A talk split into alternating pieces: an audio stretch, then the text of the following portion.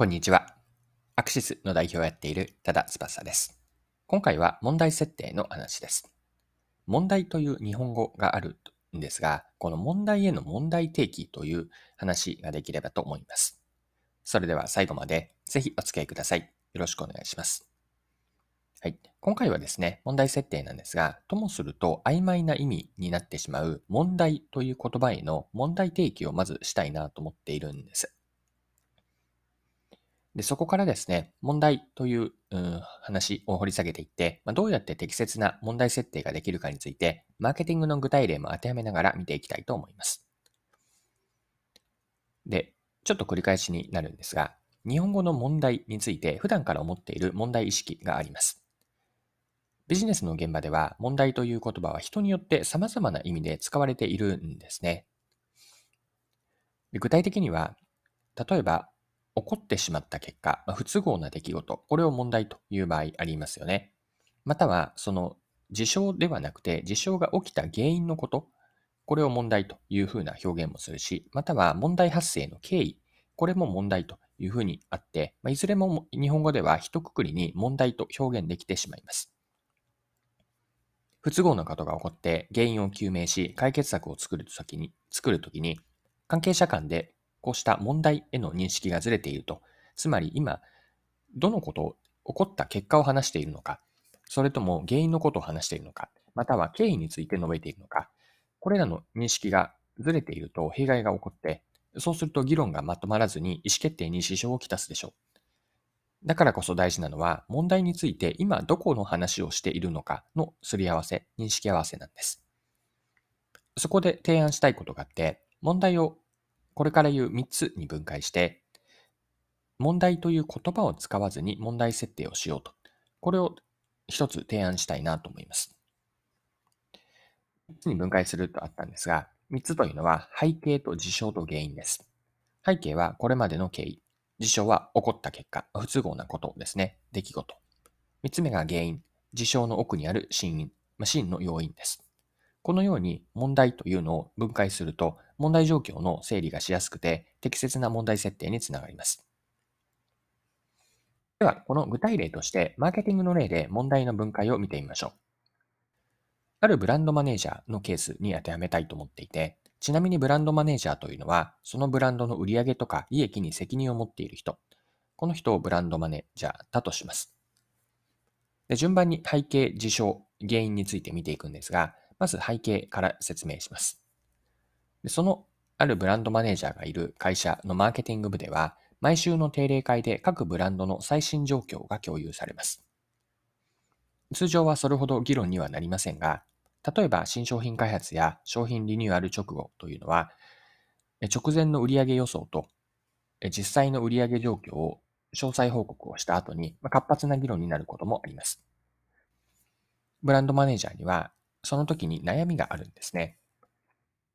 ここから起こっている事象について見ていくんですが、自分の担当しているブランドについて、事前の予想よりも売り上げが低かった時に、ブランドマネージャーは要因を十分に説明できないということがあって、ブランドマネージャーとして役割を担いきれていないという思いが、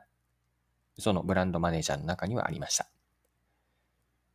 で、この事象が発生する頻度は高くないとはいえ、まあ、つまり新商品の発売とかリニューアルする後なので、毎週とか毎月は起こるわけではないんですが、とはいえ何とかしたい、解決する必要があるとブランドマネージャーは考えています。で、3つ目ですね。問題の分解の3つ目、原因について見ていくんですが、なぜ今言ったようなここまでの事象が起こるのでしょうか。で要因を探っていくんですが、ブランドマネージャーである自分のところに最新の売り上げが詳細、最新の売り上げであったり、詳細情報が共有されるのは遅いからであるんですね。情報伝達が定例会議に間に合っていないわけなんです。で、この原因は各関係部署で独自に必要なデータを入手しているからと。こういうところが原因として見えてきました。で、独自で入手しているというのは具体的にどういう状況かというと、今営業部と宣伝部と、あと調査部、この3つで当てはめてみましょう。営業部というのは取引先の小売からの売上データ、いわゆるポスデータと言われるもので評価をしています。また、宣伝部は広告会社から提供されるブランド認知率とか好意度を使っているし、また調査部というのは、調査会社から、外部の調査会社からの購入者のアンケートデータを使っていると。このように、それぞれの部署がそれぞれの独自のデータを採用していると。で、かつブランドマネージャーに共有されるタイミングやデータフォーマットがバラバラだったわけなんですね。確かにブランドマネージャーは今言ったポスデータであったり、ブランド認知率、または購入者アンケートデータというのは各データにアクセスできる権限を持っているんですが、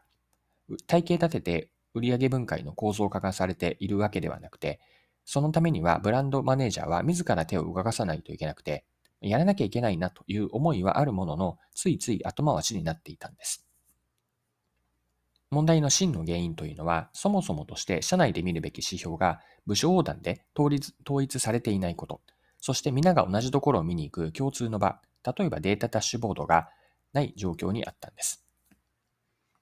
誰かがそれを主導する必要があったんですが、結局のところはブランドの責任者であるブランドマネージャーがその役割を果たしていなかったと。まあ、これが原因だったんですね。はい。ここまであるブランドマネージャーを例に問題の3つの要素分解を見てみました。3つというのは背景があって、事象があって原因です。で問題解決で大事だと思うのは、問題を解く前にどれだけ適切に問題設定ができるかなんです。意識したいのは問題の解像度を高めること、その後に解決なんですね。今回ご紹介した問題の要素分解の3つとして、背景、事象、原因に分けておくと問題状況の整理がしやすくなるので、ぜひ、お仕事での問題解決の時の、その前の問題設定ですね。ここに参考になればと思っています。はい。今回も貴重なお時間を使って最後までお付き合いいただきありがとうございました。それでは今日も素敵な一日にしていきましょう。